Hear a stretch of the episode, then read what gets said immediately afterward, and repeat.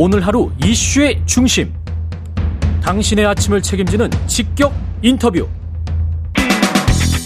여러분은 지금 KBS 일라디오 최경영의 최강 시사와 함께하고 계십니다. 네, 국민의힘 전당대회 룰 개정이 마무리됐습니다. 당원 투표 100%, 결선 투표제 이 두 가지가 도입이 됐고요. 결과를 예측할 수 없다 이런 전망이 나오고 있습니다. 또는 특정인 후보 밀어주기가 있을 것이다 이런 분석도 나오고요. 예, 이분은 어떤 전략을 짜고 있는지 국민의힘 당권 주자 안철수 의원 연결돼 있습니다. 안녕하세요, 의원님. 네, 안녕하셨습니까? 예. 요즘 바쁘시더라고요. 부산, 경남, 예. 대구, 충청, 강원, 울산을 이제 찾을 예, 예정이시고 강원 예. 예. 어떻게 쭉 이렇게 돌아보시니까 당원들 분위기는 좋습니까? 어떻습니까? 네, 저 만나는 분들마다 굉장히 그 참 감사하게도 호평을 주시면서 네. 어 거의 한 80% 당원분들이 하시는 말씀이 그동안 언론을 통해서 막연히 알았던 제 이미지하고 실제 이미지가 너무 다르다. 예. 어 정말 소탈하면서 강단 있다. 그러니까 뭐 저 10년 전에 어 청춘 콘서트 할 때 그 모습 그대로다라고 하는데 사실 사람이 50 넘어서 바뀌지는 않지 않습니까? 그렇죠. 그러니까 원래 제 이미지 가지고 있던 이미지가 실제 이미지인데 음. 어, 그동안 10년 동안 어, 집중적으로 많이 왜곡이 됐던 거죠. 어, 아. 그러니까 뭐 주로 민주당 쪽에서 예를 들면 뭐 2017년 그 19대 대선 때 드루킹이 뭐 이미지 조작한 거는 이미 대법원에서 지금 판결 나고 형을 살고 있는 것 아니겠습니까? 예. 그래서 아 그런 것 때문에 어 그동안 어 잊고 있었다. 어, 다시 10년 전 이미지 어, 그게 이제 정말이라는 것을 알게 됐다는 아주 좋은 말씀들 그렇게 듣고 있고요. 예. 어 그리고 또 하나는 어 지난번에 어, 사실 2000년만 하더라도, 아, 2020년만 하더라도 우리가 정권 교체 가능성이 별로 없었는데, 예. 어, 결국 서울시장 선거 때 제가 몸을 던지고, 어, 대선 후보 단일화 하면서, 어, 그, 저 정권 교체까지 이렇게 만들게 된 것, 뭐 거기에 대해서 감사하는 분들도 어, 참 많았습니다. 그렇군요. 예, 분위기는 좋다. 네, 이렇게. 네, 그래서 예. 좀 제가 좀 더 많은 분들을 어, 더 열심히 직접 만나야 되겠다는 어, 그런 생각들을 하게 됐습니다. 예. 지금 당원 투표 100% 결선 투표제 도입은 어떤가요? 의원님이 느끼시기에 이게 유리한 제도입니까? 아니면 불리한 제도입니까? 뭐 유불리 따질 게 있겠습니까? 이미 룰이 결정됐지 않습니까? 네. 어, 그리고 사실 지금 현재 당원 구성을 뭐 모르는 상태라는 게 어, 좀, 저, 음. 뭐라고 할까요? 뭐 어떤 예상을 하기가 좀 어렵다고 생각을 해요. 예. 그니까, 저, 지난, 어, 그, 이준석 전 대표, 그때만 하더라도 30만이었는데 지금 7, 80만 정도를 보고 있거든요. 그렇죠. 근데, 음, 대부분 보면은 이제 2040, 그리고 또 수도권이 뭐 30%에 달한다. 이런 것을 제가 뭐 확인은 못했지만 기사로는 봤습니다. 예. 그래서 아마 그러면 어, 좀 더 중도 중도에 해당되는 그런 사람들. 어, 그래서 수도권에서 이길 수 있는 사람의 어, 선호도가 높아질 것은 아닌가. 어, 그렇게 되면 어, 제가 가능성이 좀더 어, 높아질 수 있겠다. 어, 그 정도 생각을 합니다만 실제로 해봐야죠. 이게 당원 구성이랄지 이런 거는 잠재적인 후보군들도 모릅니까? 뭐 연령대랄지 뭐 이런 예, 거알 수가 없나요? 제가 알 수가 없습니다. 아 그렇군요. 네, 아, 그렇지만 뭐 대강 나온 게 그런 또 말씀드렸듯이 2040 수도권이 많아졌으니까 음. 어, 중도의 특성이 어, 어떤 당인가가 중요한 것이 아니고 어떤 사람이 더 유능한지 어떤 사람이 더 도덕적인지 그리고 어떤 사람이 더 헌신적인지 그 세 가지가 중요하거든요. 그렇군요. 예, 뭐 그런 점에서는 자신 있습니다. 근데 이제 중도 말씀하셨는데 안철수 의원과 유승민 전 의원이 그쪽의 확장성으로는 아무래도 클 것이기 때문에 서로 간에 경쟁을 하고 그러면 이준석 전 대표가 만약 유승민 전 의원을 지지를 하면 조금 불리해질 수도 있지 않을까 뭐 이런 관측도 나옵니다만 어떻게 보십니까? 그런 시나리오는? 예, 뭐 저 선수끼리가 아니고 다른 음. 사람들이 돕고 어 그런 거는 다른 정치인의 영향력을 얻겠다는 건데 저는 그렇게 그렇게 큰 영향을 미칠 거라고 생각하지 않습니다. 그게 중요한 게 아니라 오히려 어, 제가 그리고 또 제가 가고자 하는 그 비전에 대해서 어, 동의하는 당원들이 어, 많으셔야겠죠. 어, 그게 더 중요하다고 저는 봅니다. 그 비전이라는 거를 좀 말씀을 해 주시겠어요? 예, 아, 저는 어, 이번 어, 당대표 선거에서 가장 중요한 거는 어느 사람이 한 표라도 더 총선에서 표를 얻을 수 있는가. 음. 그리고 특히 지난 총선은 수도권의 패배, 패배였습니다. 그러니까 121석 중에서 17석밖에 못 얻었으니까요. 예. 그래서 이번에는 수도권에서 이기는 게 중요합니다. 그래서 어떤 사람이 과연 수도권에서 어, 그런 뭐 중도라든지 2040 표심들을 어, 우리 편으로 다시 이렇게 어, 지난 대선 때는 우리 편으로 왔다가 떠났지만 어, 다시 우리가 어, 그, 그분들께 어필할 수 있을 것인가 아마 그게 제일 중요한 포인트 아닐까 싶습니다. 지금 당원 100% 상황에서 당심과 그런 민심, 총선의 승리를 하려면 중도 확장이 중요하다고 말씀하셨는데 이게 그러면 얼마나 일치하는가에 따라서 당 대표 판도도 결정될 것 같은데 어떻게 보십니까? 일치합니까? 당심과 어, 민심이? 그걸 잘 모르겠습니다. 예. 어, 그렇지만 뭐 일반적으로 보면 어 그 세대 구성이라든지 음. 또는 그 전체적인 그 당원의 숫자가 늘어나면 늘어날수록 민심과 가까워지지 않습니까? 예. 뭐 그런 면에서는 어 유사하게 갈 거라고 생각하고 만약에 그렇다면 어, 저는 해볼 만한 싸움이다라고 생각하는 거죠. 예. 결국 이제 총선을 다 뭐 가장 중요하게 생각을 하시는 것 같은데 지금 후보들 인터뷰할 때마다 신동아 인터뷰에서 이런 말씀을 하셨더라고요. 당에 오래 있던 인물이 대표가 되면 공천 파동이 난다. 이거는 어떤 뜻일까요?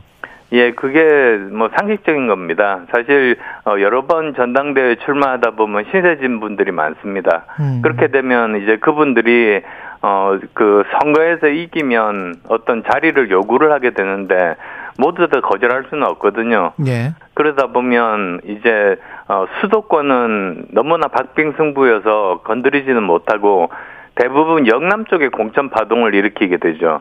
어. 어 그러다 보면 영남 쪽에서야 뭐 어떤 사람을 해도 그 우리 당 후보가 당선은 많이 되지만 음. 그 모습을 본 수도권에서 실망을 해서 수도권이 전멸하는 겁니다.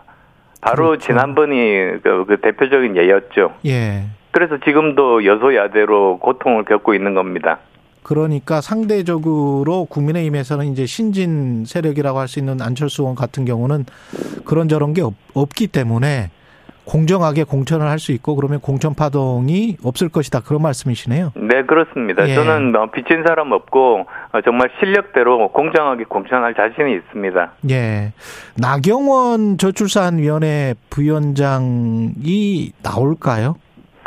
어 글쎄요 그건 뭐 어, 제가 생각할 뭐 그런 부분은 아니고요. 예. 저는 어 단지 희망상으로는 나오면 좋겠다. 나오면 왜냐하면 좋겠다. 어 예. 나오시면 어 그만큼 당원들의 선택의 폭이 넓어지고 음. 그리고 당원들의 구성에 대해서도 이번에 알 수 있는 또 좋은 기회가 되지 않습니까? 그렇겠네요. 예, 예. 그건 또 유승민 의원도 마찬가지죠. 사실 음. 뭐 유승민 의원이 나올지 안 나올지는 뭐 저는 모르겠습니다만 예. 어쨌든 예. 저는 선수 입장이니까 예. 어 그냥 그 뭐 어떻게 예측하기보다는 오히려 나온다고 생각하고 준비하는 음. 게 맞죠. 예. 그리고 만약에 나온다면 어 그러면 좀 더 아마 우리 전당대회에 관심이 굉장히 많이 커질 겁니다. 집중이 돼서 음. 저는 우리 전당대회에도 좋고 그리고 또 우리 당원의 구성이 어떻게 되어 있는가를 실제로 알 수 있는 그런 기회가 될 수 있지 않을까 생각합니다. 음, 이른바 이제 전국구 의원들이 좀 많이 나와야 된다 그런 말씀이시네요. 네, 예. 그렇습니다. 예.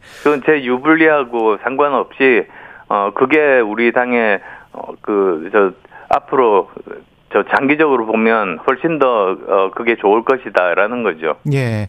의원님과 나경원 그 전 의원 위원장이 저출생 관련해서 지금 굉장히 관심이 많고 공통점도 있는 것 같습니다. 왜냐하면 법안을 발의를 하셨더라고요. 예, 그렇습니다. 예, 이게 어떤 법안인지. 아, 지금까지 사실은 다 출산율로 그렇게 표기를 했었죠.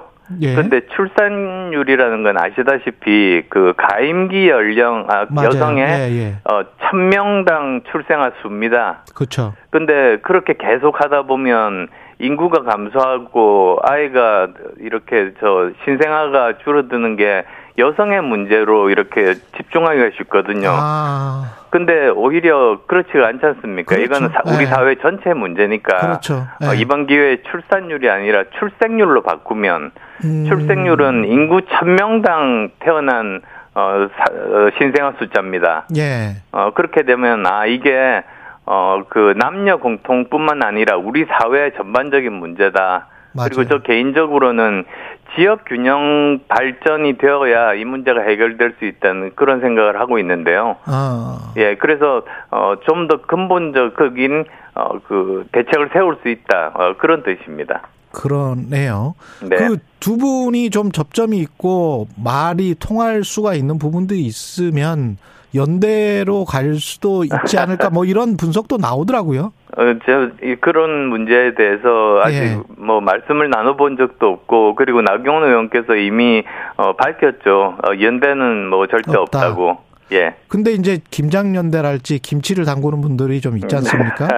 예. 생김치도 있고 뭐 숙성 김치도 있고 뭐 여러 가지 김치를 이야기를 하시던데 김장연대 이 연대와 관련해서는 무슨 생각을 갖고 계세요? 아, 저는 어, 별로 바람직하지 않다고 봅니다. 예. 사실 왜 그러냐면 우선은 어, 그각 개, 개개인 후보의 총선 승리 전략, 그다음 그리고 당의 개혁 방안 이런 비전을 먼저 말씀하시는 게 우선 아니겠습니까? 예. 근데 그런 것에 대한 언급 없이 그냥 연대에 이렇게 너무 집중하게 되는 그런 모습들이 그렇게 어, 썩 바람직해 보이지 않다고 생각하고요. 음. 그리고 그게 얼마나 효과가 있을지 잘 모르겠습니다. 왜냐하면 이 결선 투표가 도입이 되게 되면 어 그러면 이런 연대라기보다 오히려 1차 투표는 어 자기가 선호하는 후보의 투표를 하게 됩니다. 예. 그러니까 사실 뭐 저 어 뭐라고 할까요?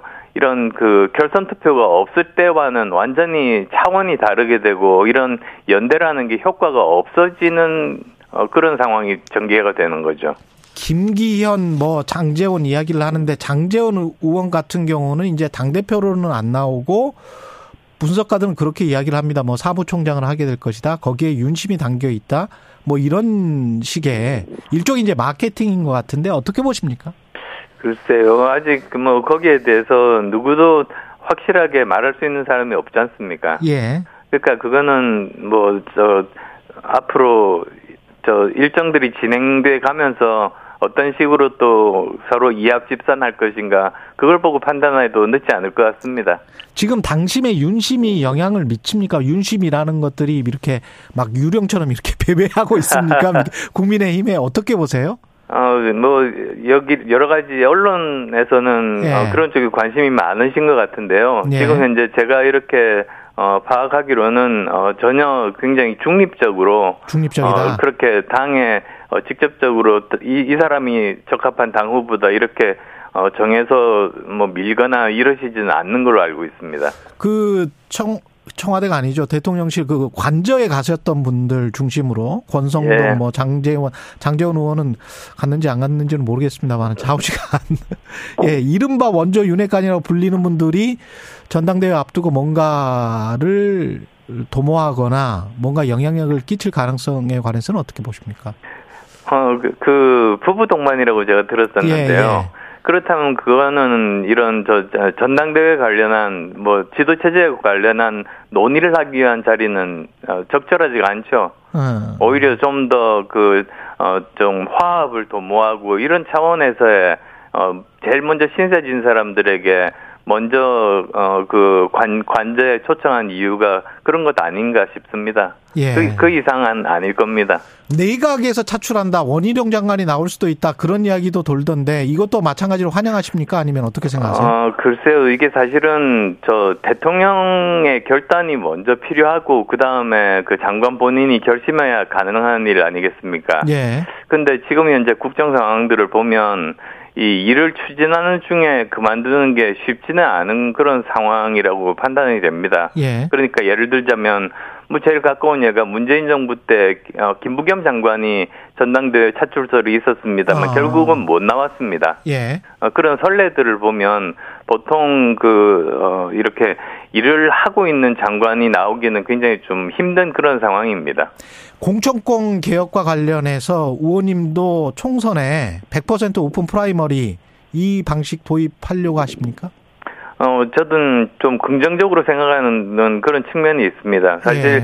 어, 저 무조건 사람들을 보고, 어, 지금까지 제일 큰 폐해 중에 하나가, 어, 전당대회 여러 번 나온 사람들이 당대표가 되면 신세진 사람을 꽂아넣기 음. 위해서 경쟁력 있는 사람과 경쟁을 시키기보다는 오히려 제일 경쟁력 있는 사람을 컷오프를 시켜버리거든요. 그렇죠. 예, 예. 그러면 이분은 나가서 탈당을 해서 무소속으로 무소속. 우리 어. 표를 나누게 됩니다. 어. 그래서 민주당 후보가 당선되기도 하고 그래서 저는 그런 거는 옳지 못하다고 보고 오히려 영남은 그런 공천 파동의 근원지가 아니라 어, 실력 공천, 공정한 예. 공천 어, 그걸 안철수 의원이었습니다. 고맙습니다.